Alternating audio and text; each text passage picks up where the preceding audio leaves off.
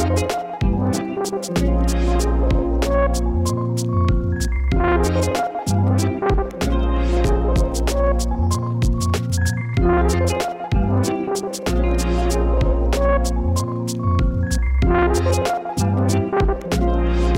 привет! Вы слушаете самый уютный подкаст о музыке «Чай с гитарой». С вами Аня и Маша. Устраивайтесь поудобнее, мы начинаем. Приятного музыкального аппетита!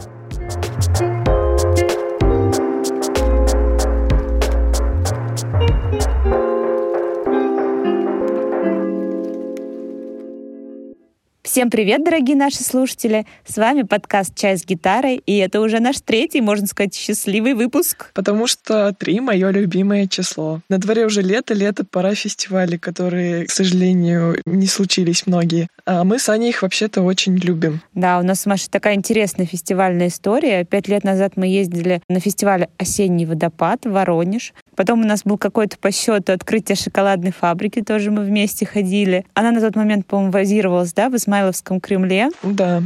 Потом мы уже вместе оказались на Дикой Мяте. Но только мы туда не то чтобы вместе ехали, а просто собирались там встретиться. И оказалось, э, это не так просто, потому что связь была плохая везде. Но по забавной случайности мы все равно там столкнулись, потому что поставили рядом палатки. Да, вообще, это моя одна из самых любимых историй. Я такая с утра просыпаюсь после первой ночи на фесте, продираю глаза, высовываю нос из палатки, а там куча палаток, там, не знаю, несколько сотен, и оп, я вижу перед собой Машу.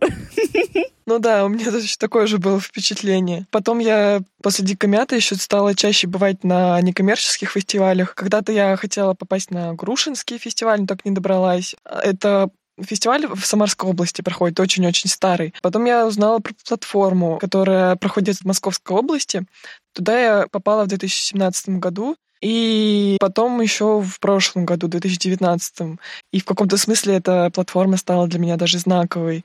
Мне подсказали, что наступлением ночи там какая-то магия музыкальная случается. Вот. И так и получилось, что со знакомым просто бродили по фестивалю, где-то между палаток наткнулись на кучу народу, они джемили вообще все подряд просто играли, и свои песни, и не свои. Это было настолько круто, что мы остались с ними прям до утра под дождем вообще. И так мы познакомились с моими нынешними друзьями, музыкантами все станции. И меня это все настолько вдохновило, что захотелось потом посреди года собираться вместе с музыкантами и дало начало в каком-то смысле нашей банки джема музыкальной. Это, короче, очень круто было. Ну, ты прям, да, так вкусно рассказываешь, и прям, ой, как захотелось на фестиваль. И давайте хотя бы в нашем подкасте создадим такую фестивальную атмосферу. И этому помогут наши гости. И сегодня у нас в гостях организаторы некоммерческих фестивалей, которые также являются музыкантами. Поэтому в нашем подкасте музыка точно будет. Сегодня с нами Лика Александриди. Она сейчас постоянно организовывает дорфесты, посвященные творчеству Вени Дыркина, делает дорцену на той же платформе и свой маленький фестиваль для своих Толика. И вообще постоянно помогает в разных фестивалях.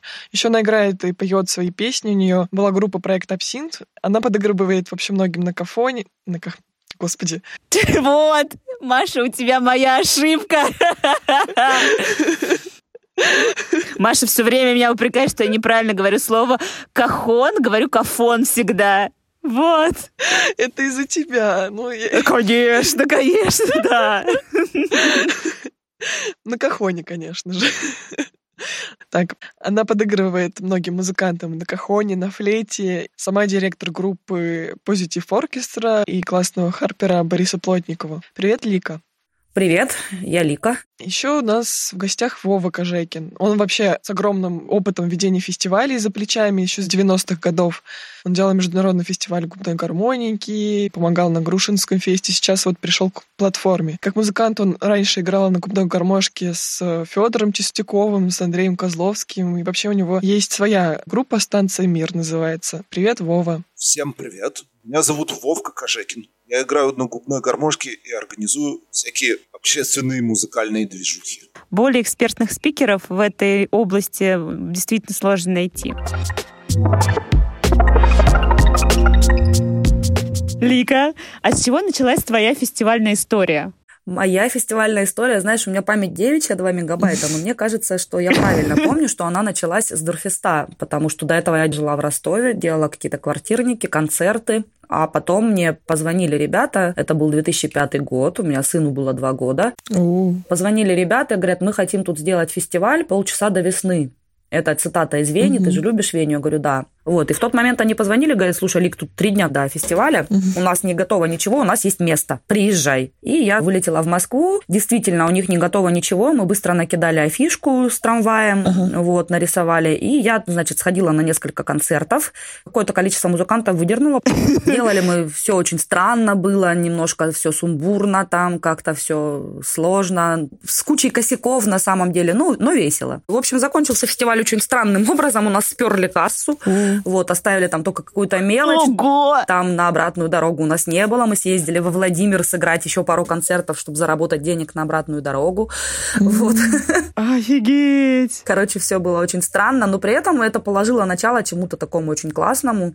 Потом я сделала в Ростове фестиваль, в Краснодаре фестиваль, потом как-то случайно, я вроде уже перестала это делать, родила дочку, ну, то есть концертами занималась, сама играла, но фестивалями не занималась особо, ну, только помогала где-то разве что, вот. А потом я опять пришлось на работе брать отпуск, ехать mm-hmm. автостопом и, значит, ставить дресс-сцену на груши, и как-то все завертелось, завертелось, завертелось, и сейчас уже с этого поезда сойти, по-моему, нереально. То есть я несколько раз себе обещала, что это последний мой фестиваль. Надо что-то делать серьезное, пора уже как перестать фестивалить и начать жить.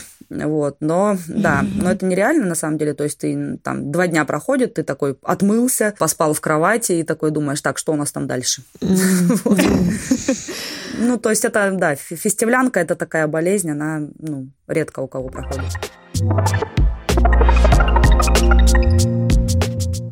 Расскажи, пожалуйста, Вов, про свое творчество. И играешь ли ты на собственных фестивалях? Знаешь, все эти фестивали начинались просто из-за того, что мне хотелось где-то играть, а было негде. Я поэтому стал организовывать всякие мероприятия, где можно было играть. То есть у меня первый фестиваль организованный назывался э, фестиваль губной гармошки московский. Это было в 1999 году в прошлом веке. Ого.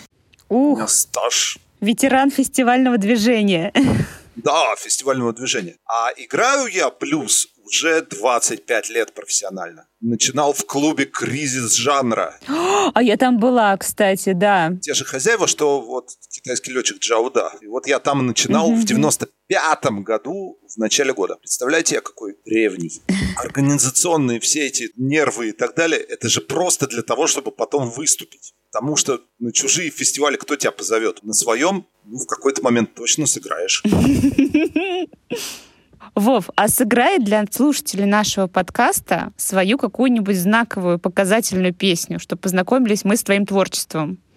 Слушайте, я сегодня под огромным впечатлением. У меня такая песня есть «Дорога в космос». Ну, в общем, мне сегодня прислали э, фотографию. Некая девушка, припев этой песни, сделала татуировку. Очень удачная песня получилась. Мне кажется, если бы ее слова превращали бы в татуировку, то мир бы еще лучше стал просто. Так ее особо никто не знал, кроме того, что ее в какой-то момент объявили гимном каких-то страшных молодежных сект. Вот это вот совершенно неожиданно. Самое популярное, что я за свою жизнь сделал, это детский смешной стишок, вообще совершенно никого ни к чему не обязывающий. По-моему, это какой-нибудь там 97-й год, что ли. Mm-hmm. Одно время просто какие-то сотни тысяч репостов, совершенно безумие. Мне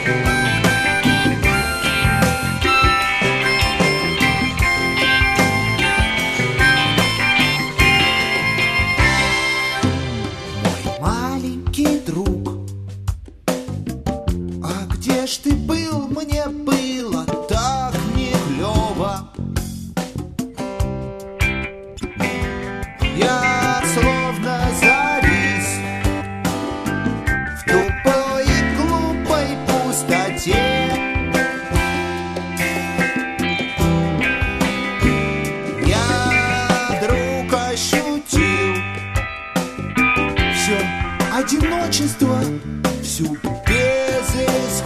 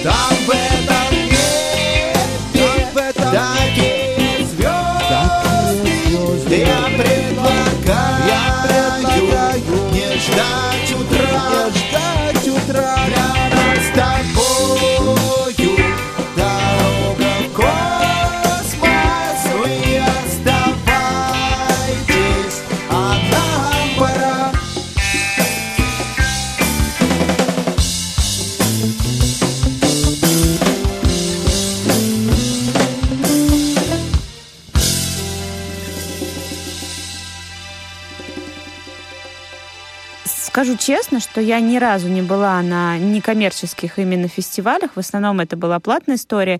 И поэтому вопрос, как же на альтруизме это все работает? Откуда берутся волонтеры и на каких условиях выступают у вас музыканты? Смотрите, все очень просто. На самом деле, вот эта денежная мотивация, которая сейчас, ну, как бы основная в обществе, она же немножко устаревшая. На самом деле совершенно понятно, в какую сторону идет прогресс. Сейчас больше мотивация, впечатление, какая-то личная история, какие-то вот такие вот смыслы. Сейчас народ гонится не за деньгами абстрактно, а за каким-то радостным приколом. То есть сейчас гораздо прикольнее посадить 20 миллионов деревьев, чем заработать 20 миллионов долларов. Мы просто на самом деле используем ту мотивацию, которая в ближайшее время прям победит. Мгм. Сейчас вот это все волонтерство и так далее, но на диком подъеме. Лик, ты тоже так считаешь?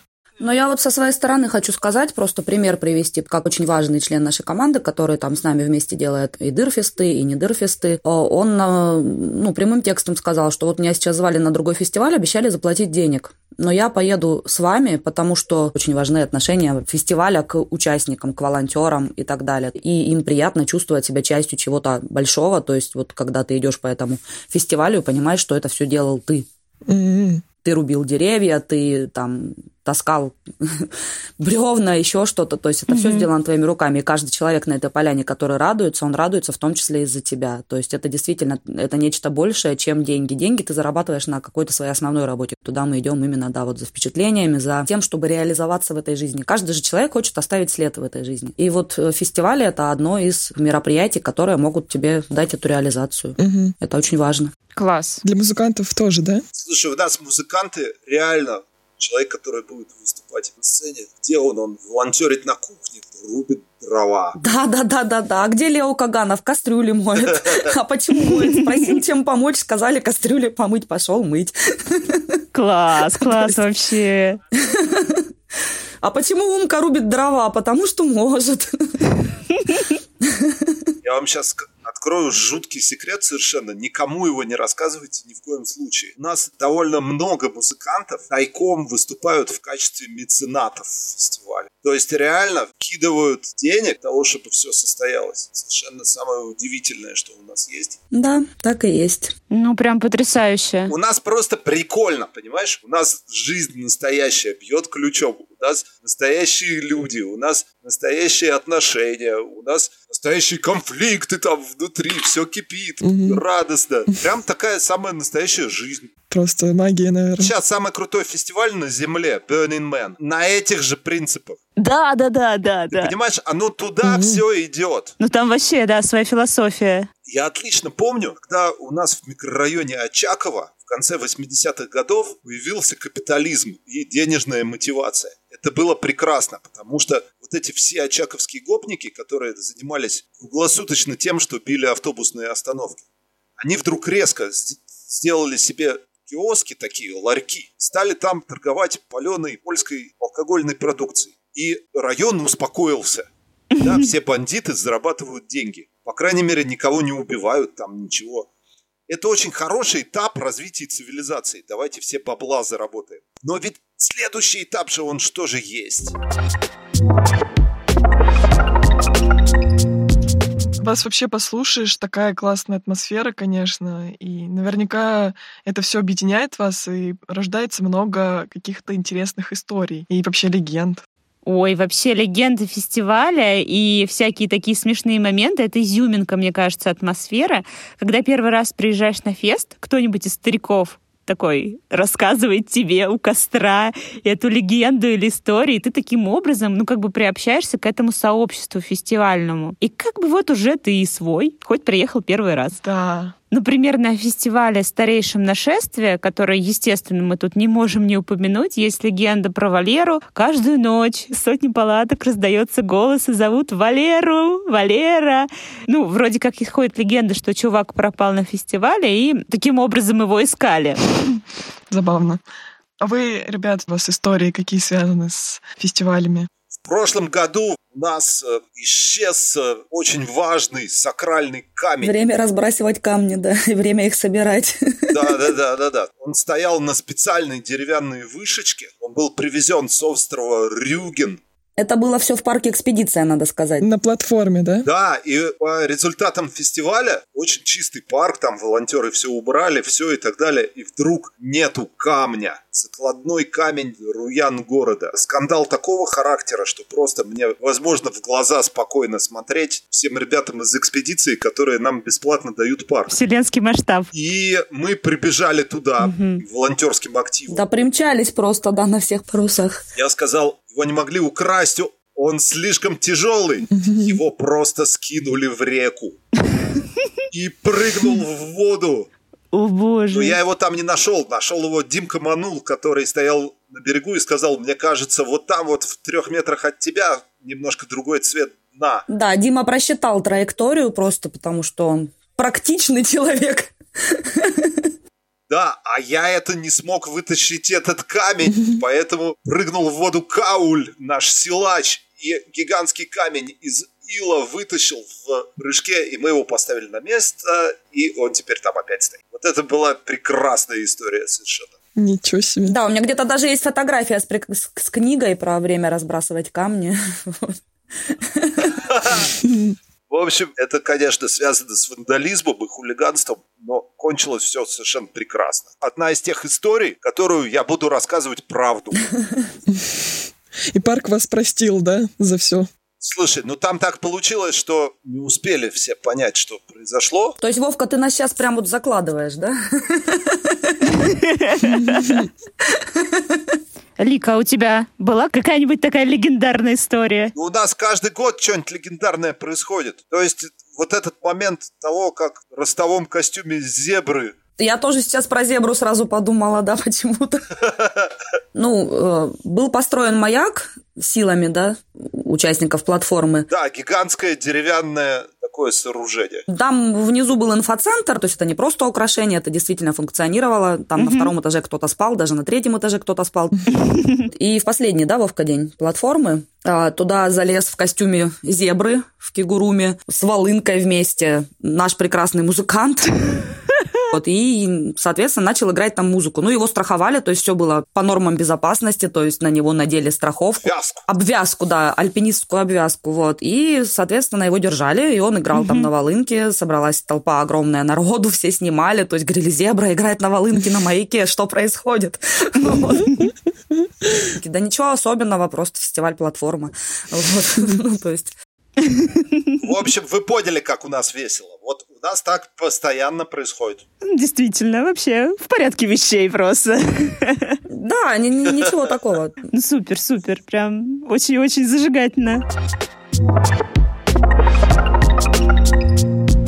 А еще на фестивалях, конечно же, поют песни под гитару. И давайте в нашем подкасте тоже прозвучит песни «Лика, тебе гитара».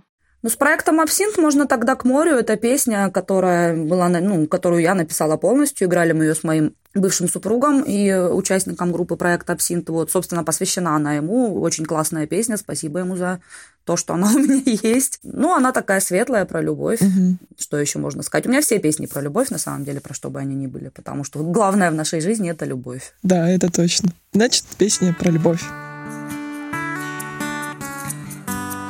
Посвящается моему любимому мужу.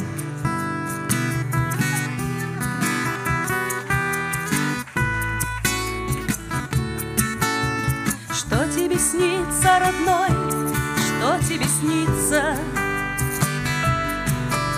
Когда за окном так безбожно орут птицы И в воздухе невыносимо пахнет весною Что снится тебе, когда ты не рядом со мною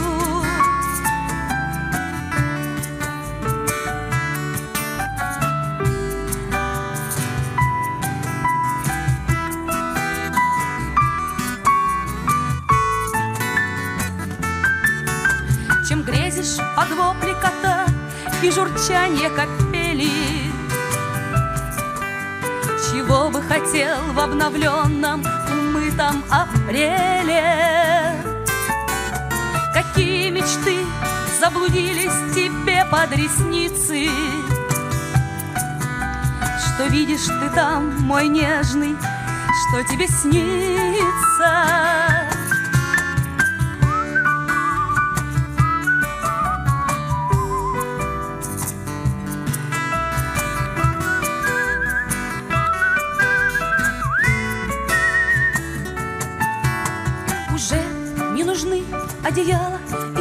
Окна открыты И солнечным светом кровать и подушка залиты. Мы рядом друг с другом и нет места боли и горю. Проснемся в апреле, а в мае уедем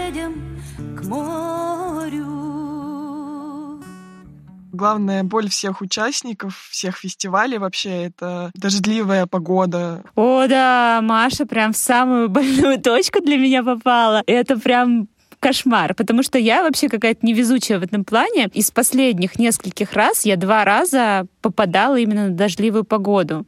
И первый раз, я помню, это был наше второе нашествие в 2017 году, и мы ехали абсолютно не готовые к такому дождю, что будет по щиколотку грязища. И я помню, когда мы шли там на сцену, у моей подруги просто засосала в грязь тапок. Мы потом шарили в этой грязи руками, но мы его не нашли, она его сожрала. Кровожадная грязь. Боже, потом, да. Топли, короче, в другой момент уже в тот же фестиваль, на сцену 2.0 мы топали, и под ногами было что-то в общем, твердое. И мы такие, ну знаешь, как бы среагировали, такие, оп, там вскрикнули. Впереди идет мужик, оборачивается, такой, ой, девочки, это, говорит, панк заснул на поле, и его в грязь засосало, типа он там. Я, блин, не понимаю до сих пор, это шутка вот была или правда? Вообще звучит даже стрёмненько. Не знаю. Это вообще капец стрёмненько. Я помню, как в том году на бессоннице разговорились с организатором. Там тоже была, конечно, жуткая грязища, и без резиновых сапог ходить было бессмысленно. Спасибо моим друзьям, которые поделились со мной сапогами. Вот. И эта девушка рассказала про то, что в этом году еще ладно, это еще ничего. Вот раньше было такое, что вместо дорог реально текла река. Ну, то есть просто тракторы ходили по реке, грубо говоря, вообще. Это тоже, конечно. Водоплавающие, да? Да. Нет, ну вот слушай, есть фестивали, где в дождливую погоду организовано все ну, нормально. Вот, например, помню, да, на какой-то дикой мяте тоже было довольно-таки мокро и довольно-таки грязно, но там привозили песок, деревянные настилы, и жить как-то можно было. Поэтому вот вопрос к вам, ребят, а у вас как на фестивалях решается этот вопрос? Или просто терпим? На платформе это особым образом решается, потому что там парк все-таки, в котором можно построить дорожки, например. Ну, вот Вовка лучше про дорожки расскажет, он вообще магистр дорожек. Смотрите, фестивали держатся на погодоустойчивые и погода неустойчивые. Наш фестиваль погодоустойчивый, потому что, во-первых, мы делаем огромное количество различных временных конструкций типа навес и шатер. А во-вторых, мы делаем деревянные тротуары колотим. Вот это вообще хорошая тема, да. Прям плюс-плюс. Из-за этого самую жуткую грязь у нас все равно можно существовать. Нас однажды залило, вот просто совершенно залило. Мгм. Там надо было прям при- принимать всякие экстраординарные... Ну, мы оказались в эпицентре урагана, я бы сказала даже. Да, Ну, да, То да. есть там все, все летало, у нас сцена пыталась улететь, когда мы были наверху как раз. Я помню, это было года два-три назад, да, где-то там вообще буря. Это самый первый год в экспедиции был. Да, да. Наш штаб экспедиция превратила в детский сад. Там просто промокшие дети собирались и там устроили такой детский приют. Ну, там была печка, потому что теплая, можно было сушиться. Да. В общем, я хочу сказать, что при желании абсолютно любой фестиваль становится погодоустойчивый. Просто есть несколько очень важных хинтов, которые нужно менять. Самое главное, чтобы у тебя от фестиваля вот прям сразу начинался асфальт. Мгм. Как только вот этот момент транспортной доступности есть, чтобы, не дай бог, что случилось, скорая могла быстро подъехать, ты уже более-менее погодоустойчив. А дальше как можно больше временных конструкций. Вот. На самом деле, вот на платформе действительно очень круто то, что там постоянное место, да, это не, не, не лес, который стоит бесхозный, а это место, в котором все время что-то происходит, то есть это огороженная территория, это парк экспедиции, и если мы там положили эти дорожки, они там не только останутся лежать, их еще там в течение года рабочие облагородят. Мгм. Любой фестиваль, наверное, можно, если достаточно заранее туда заехать, можно сделать эти дорожки. Это вопрос, конечно, к, к сожалению, денег и времени. Мгм. согласен. Лик, а вот вы э, говорили по поводу, что наступил ураган на фестиваль. Не было ли мысли отменить эту всю историю? А, понимаешь, в чем дело? Э, Ураган наступил уже, по-моему, в субботу, Мгм. когда уже фестиваль был в самом разгаре. А нет, не в субботу, в пятницу мы должны были запускать как раз сцену. Мои ребята сидели наверху и держали сцену всеми руками, потому что она у нас парусила и пыталась улететь. Офигеть! То есть, да, они, они сидели, реально вся команда залезла на сцену и просто держали тент. Офигеть. Мы в этот момент с Юлькой Тузовой сидели на прослушке в жюри и держали палатку, и нашего, у нас там с нами был какой-то какой-то несчастный музыкант, который пришел к нам на прослушку. Он, он висел на еще одной части тента.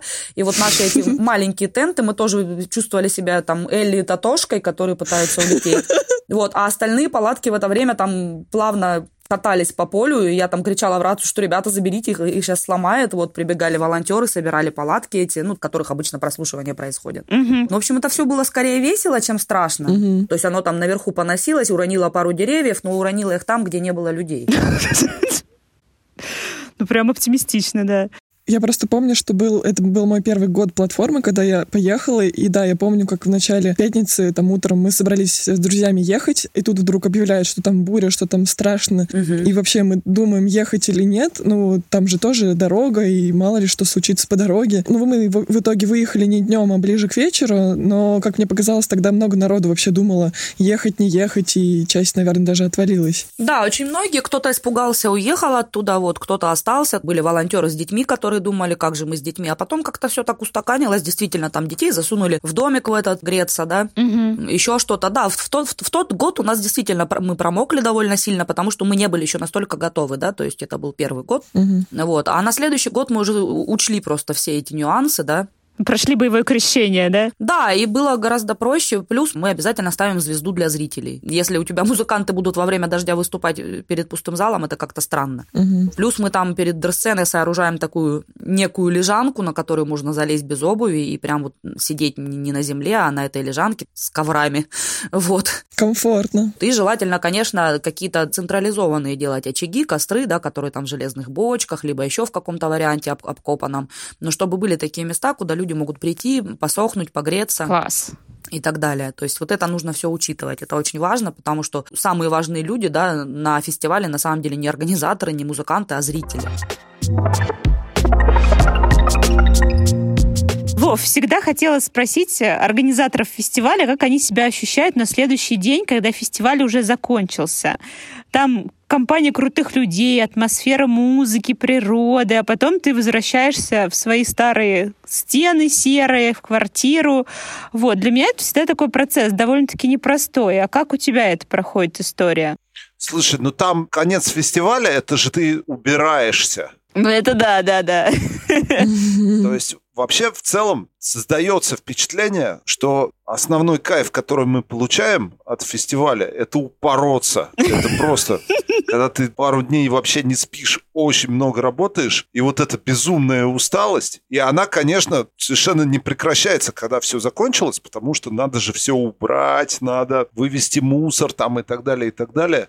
В общем, э, некий отходняк, конечно, после фестивалей присутствует, потому что мы очень любим упарываться. Даже вот когда можно бы и не упарываться, все равно упарываемся зачем-то. Работаете, в общем, много, просто в силу своего характера, я так понимаю, да? Мне кажется, создание каких-то вот этих экстремальных условий, это вот прямо часть нашего там, заранее подготовить все и так далее. Нет, тут нужно вот, чтобы ощущение Паники, да? уже критической военной операции, чтобы обязательно было. Ну вот сейчас вот месяц до фестиваля, в целом оргпроцесс начался, но еще вот реально конь не валялся во многих вообще областях фестиваля. И при этом я точно знаю, что все получится все равно. А то есть, получается, будет оффлайн фестиваль в этом году. Собирайтесь и так далее, да? Не боитесь? Мгм. Такая эпидемиологическая обстановка. Слушай, ну мы будем ее учитывать максимально. То есть мы не будем собирать большой фестиваль, как обычно. То есть онлайн составляющая большая, красивая, это сейчас самое главное. Мгм. Но при этом, ну, конечно, мы в парке «Экспедиция» неким составом соберемся. Я надеюсь, там будет немного людей. Как раз это будет в тот момент в Подмосковье разрешено. Мгм. А вот как вы будете этих людей выбирать, кто туда поедет, а кто нет? Я просто, Мы как я поняла, напрашиваемся, да, Маша?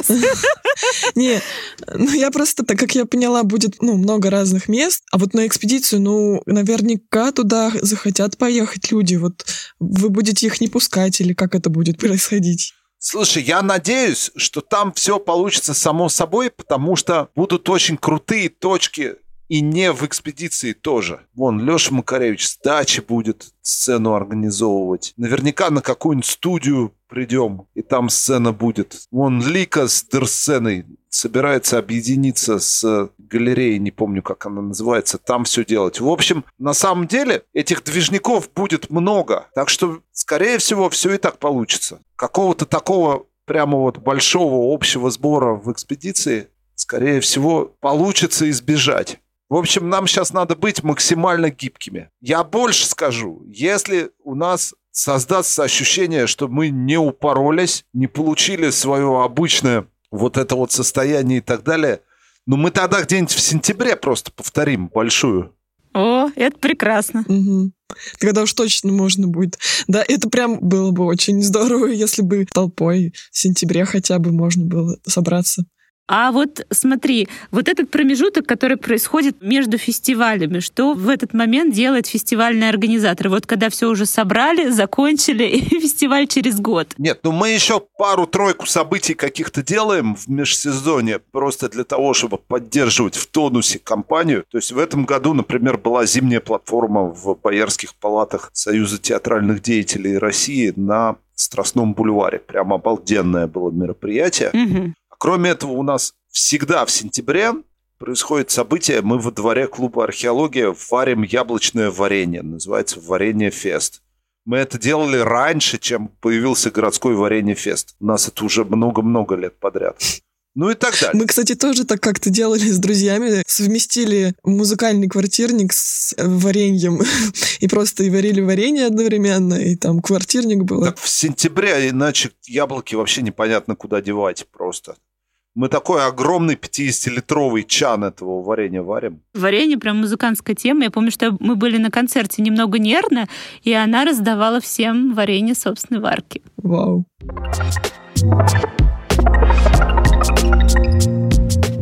Лик, к тебе аналогичный вопрос. Что происходит на следующий день после фестиваля? Ну, я хочу открыть страшную тайну, что для организаторов фестиваля фестиваль идет еще иногда целую неделю. То есть нет такого, что вот у тебя сегодня звучала музыка, а завтра все. Нифига подобного. Ну, то есть нет, ты, конечно, ходишь по поляне и говоришь, вот вчера здесь играла, а здесь звучала музыка, а здесь ярмарка стояла, а сейчас тут все пусто. Но оно все равно как-то плавно сходит, да, потому что ты еще занят, ты еще в процессе. Угу. Нет, а вот после того, как все разобрали, ты приехала домой, вот как вот с этим быть, жить? Ну, первым делом, конечно, горячая ванна.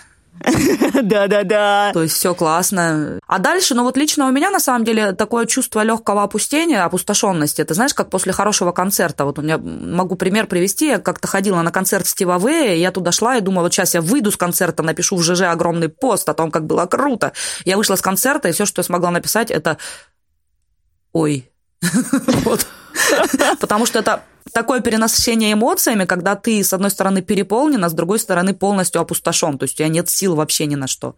Вот с фестивалями, в общем, так же. Нет сил грустить, нет сил еще чего-то делать. Где-то через недельку ты начинаешь уже скучать по людям, ты пытаешься там ходить, обнимать всех подряд в городе. Я даже про это стихи как-то написала, они не очень удачные, но вот про то, как ты ходишь, вместо «алло» говоришь в канале, как в рацию, там на каждый палет тебе дети показывают, говорят, мама, мама, смотри палет, и ты проезжаешь там, да, на машине где-то, и ты такой, блин, тебе не нужны уже палеты, тебе не нужны доски, а ты все равно их видишь везде. Это как, не знаю, как если, например, ты ездил много лет автостопом, и ты вот становишься где-нибудь на дороге, и у тебя моментально поднимается рука, хотя тебе не надо. вот.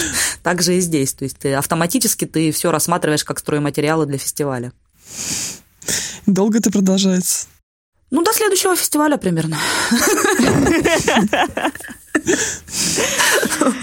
Ну, то есть все равно такая от фестиваля до фестиваля получается, да? Получается, по сути, да, потому что вот в этом году очень у нас сложно все с фестивалями, тем не менее мы как-то делаем какие-то онлайн и так далее, и ты встречаешься с людьми, тебе хочется их обнимать, не хватает. Вот это еще, кстати, одна из отличительных черт. Я не на всех фестивалях это видела. То есть на наших фестивалях люди обнимаются, очень много обнимаются. Говорят, это полезно. Да, да, да, да. У нас этого хватает, у нас обнимаются все со всеми, и как-то вот это очень радует, и этого очень не хватает потом. Поэтому, когда мы очень долго в городе, мы начинаем какие-то встречи, планирования там делать. На самом деле мы это делаем не для того, чтобы спланировать следующий фестиваль, а просто чтобы еще раз пообниматься. Вот, потому что этого не хватает. Страшный секрет раскрыли. Да, планирование это уже такая побочная штука. Там, ну, попланировали немножечко и дальше пошли.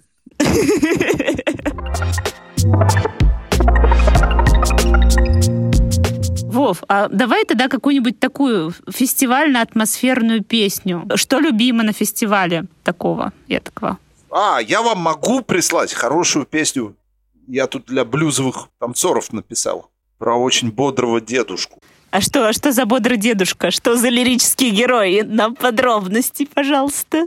Ну, это просто вот эта огромная тусовка блюзовых танцоров, которые танцуют под блюз. Ого. Они меня вдохновили на совершенно какой-то невероятный текст. Я вам должен это просто прислать, мне кажется. Будет премьера песни. Никто не слышал.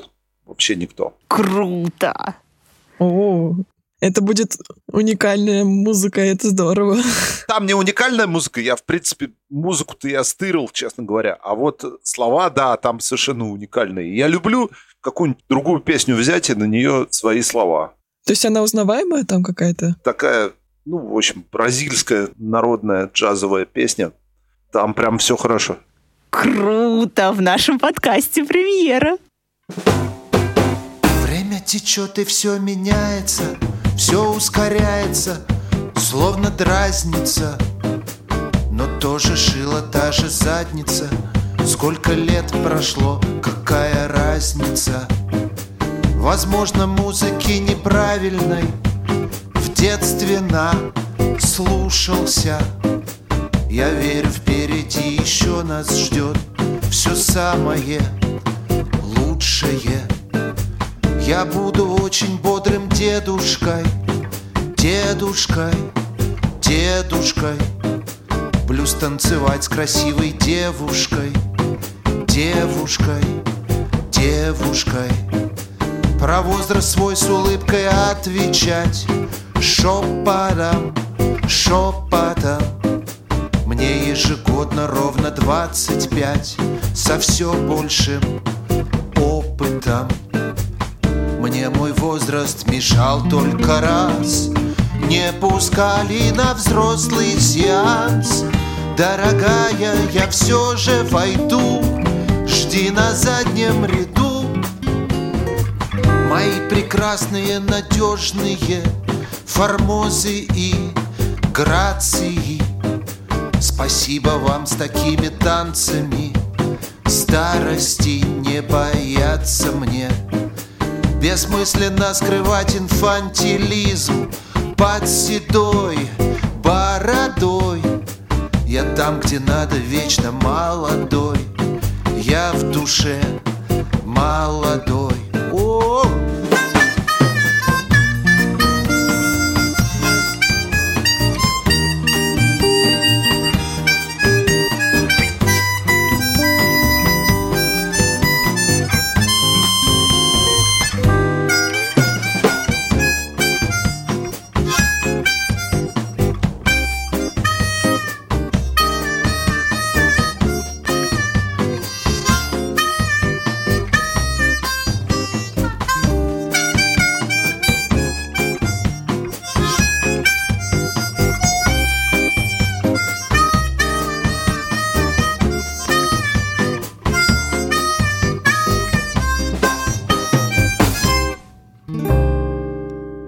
да, по поводу того, что сказала, что у вас Дорфест онлайн вообще прошел.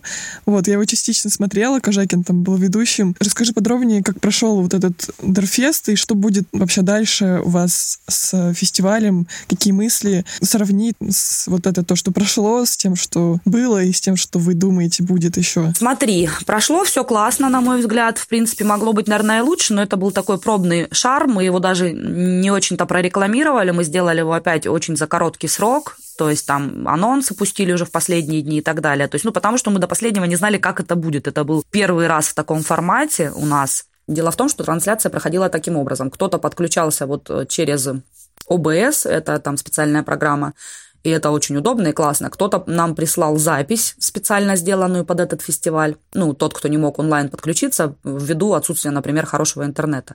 Одна из немаловажных составляющих – это хороший интернет. Если у тебя нет хорошего интернета, ты будешь квакать, заикаться, зависать и так далее. И третий формат это был, когда нам звонили по видеозвонку, и этот видеозвонок заводили, значит, тоже в эфир. Таким образом, у нас, например, был Гогиус Халерский из... Э, откуда он там? Из Баварии. И таким образом у нас прозвучал Псой Короленко из Америки. Причем спасибо ему огромное. У него было раннее утро в этот момент. И все получилось классно. Лика, такой вопрос вообще, как отреагировали свои слушатели, платформенные или дрсценные, на вот этот вот онлайн-фестиваль? Слушай, ну было классно, была обратная связь постоянная, было много комментариев, то есть там доната какое-то количество мы собрали не очень большое, но в принципе для первого раза неплохое, там что-то в районе 20 тысяч мы собрали. Часть потратили на угу. техобеспечение, часть мы отправили по линии вдове Вене. Часть отложили на, ну, на следующий фестиваль. Угу. Люди подпевали, ну, то есть писали строчки из песен. Люди говорили о том, что вот там, например, мой друг никогда этого всего не слышал, а сейчас он сидит и плачет. Ну, не зря, наверное, мы это сделали все, да. Угу. Нас, получается, слушали не только те, кто в теме, кто такой Веня Дыркин, а и те, кто вообще не знали этого. То есть на Твиче, например, писали, а что такое Дурфест? А кто такой Веня Дыркин, и там, ну, объясняли им как-то это все. Вот, плюс у нас были прекрасные ведущие, у нас было, были ведущие Вовка Кожекин, Дэн Литвинов, сын Вени, Катя Пойменова нам очень сильно помогала. Ну, короче, у нас очень большой еще был состав, который помогал все это организовать и сделать. Очень классно было. Да, мощно, конечно, звучит. То есть это опять-таки очень важная командная работа и очень важная, да, отдача от зрителей, как на любом мероприятии. Зрители, без зрителей никуда. И очень круто, угу. что они пришли. Их было не очень много, их было там, по-моему, в пике 150 человек. Но в принципе, в принципе, 150 человек на концерте это нормально. Угу. Главное, что э, вот эта вот ваша командная работа, она так, как вот она есть на обычном фестивале, тут она точно так же сработала. И поэтому все получилось э, хорошо в целом. Ну, то есть очень сложно смириться с этой нынешней реальностью, да, и начать думать другим форматом, другими категориями вообще. Что не нужно выезжать на строяк, но при этом нужно построить там что-то, виртуальную какую-то, виртуальный город, да. Угу.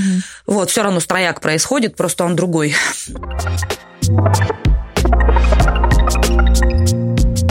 Ну, прекрасно. Я думаю, на этой оптимистичной ноте мы будем потихоньку финалиться. В конце мы хотим, чтобы ты посоветовал нашим слушателям три, по твоему мнению, недооцененные группы или исполнителей, которых надо вот прям вот обязательно послушать.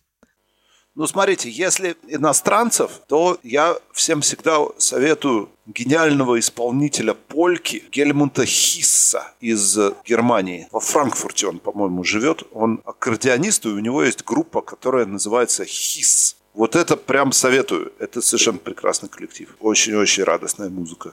Я прям иногда даже пою его песни. А из наших я очень советую ознакомиться с творчеством Александра Хорошильцева его очень хороший альбом получилось записать. Это такой последний герой русского рока. Он как бы не был доступен примерно 25 лет и сохранил в себе некий очень интересный огонь вот того старого русского рока, какой есть. А сейчас он записал неожиданно, вернулся в социум, записал совершенно гениальный альбом. И вот это можно просто слушать часами. Александр Хорошильцев, город Санкт-Петербург прям канонично. Из Питера колдовый рок, классно. Ну, вот из таких больших отечественных проектов Самое интересное, что за последние несколько лет произошло, это большое количество людей объединил Антон Аксюк и сделал проект под названием «Дефеса». Они поют песни 60-х годов бразильские в русских переводах. Там участвует Юля Тинуникова, там участвует Псой Короленко, там участвует Алиса Тен. В общем, это такой состав «Все звезды». Там 13 человек играет, поет. О, класс! И это просто гениально. Называется «Дефеса». Интересно. Не слышала. А так-то вообще у тебя вкус прям очень необычный. Да ладно, необычный. Я практически вообще никакую музыку не слушаю. Если слушаю какой-нибудь старый блюз и все. Нет, просто вот в плане некой недооцененности то, что очень хорошо бы, чтобы люди послушали. Вот я прямо вот этих трех советую. Обычно кому советую, все потом очень радуются. Лика, а теперь вопрос к тебе. Три недооцененные группы. Первая группа, пожалуй, будет Пекин Роу. Это группа ростовская. Существовала она в начале 90-х. Э, Ее нужно обязательно послушать. Не хочу долго рассказывать. Их надо послушать. Для своих годов, в которых они появились, они были вообще уникальными.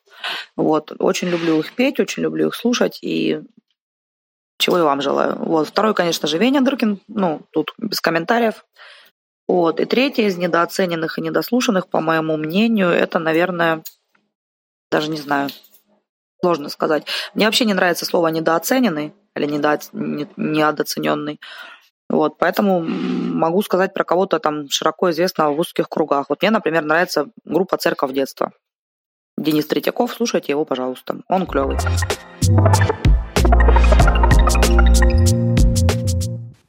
А теперь самая приятная часть нашего подкаста — финальная песня. Слово Лики. Ну, пусть это будет все таки песня, которая вот, э, она к, к лету, она лирическая, она короткая, такая, как выстрел.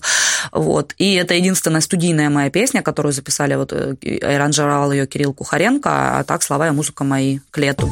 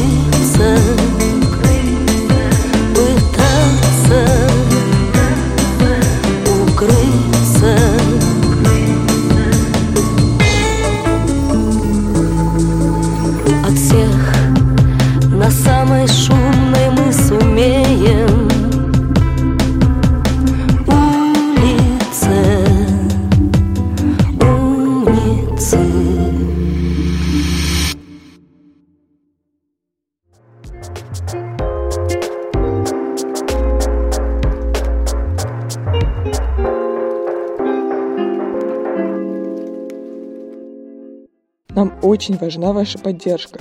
Если вам нравится идея нашего подкаста, слушайте нас в удобных для вас приложениях, пишите отзывы, ставьте оценки, так о нас узнает больше людей, и мы будем развиваться. Подписывайтесь на наше сообщество ВКонтакте и в Телеграме, оно называется «Чай с гитарой». Мы вас ждем. Спасибо вам. Пока-пока. До встречи.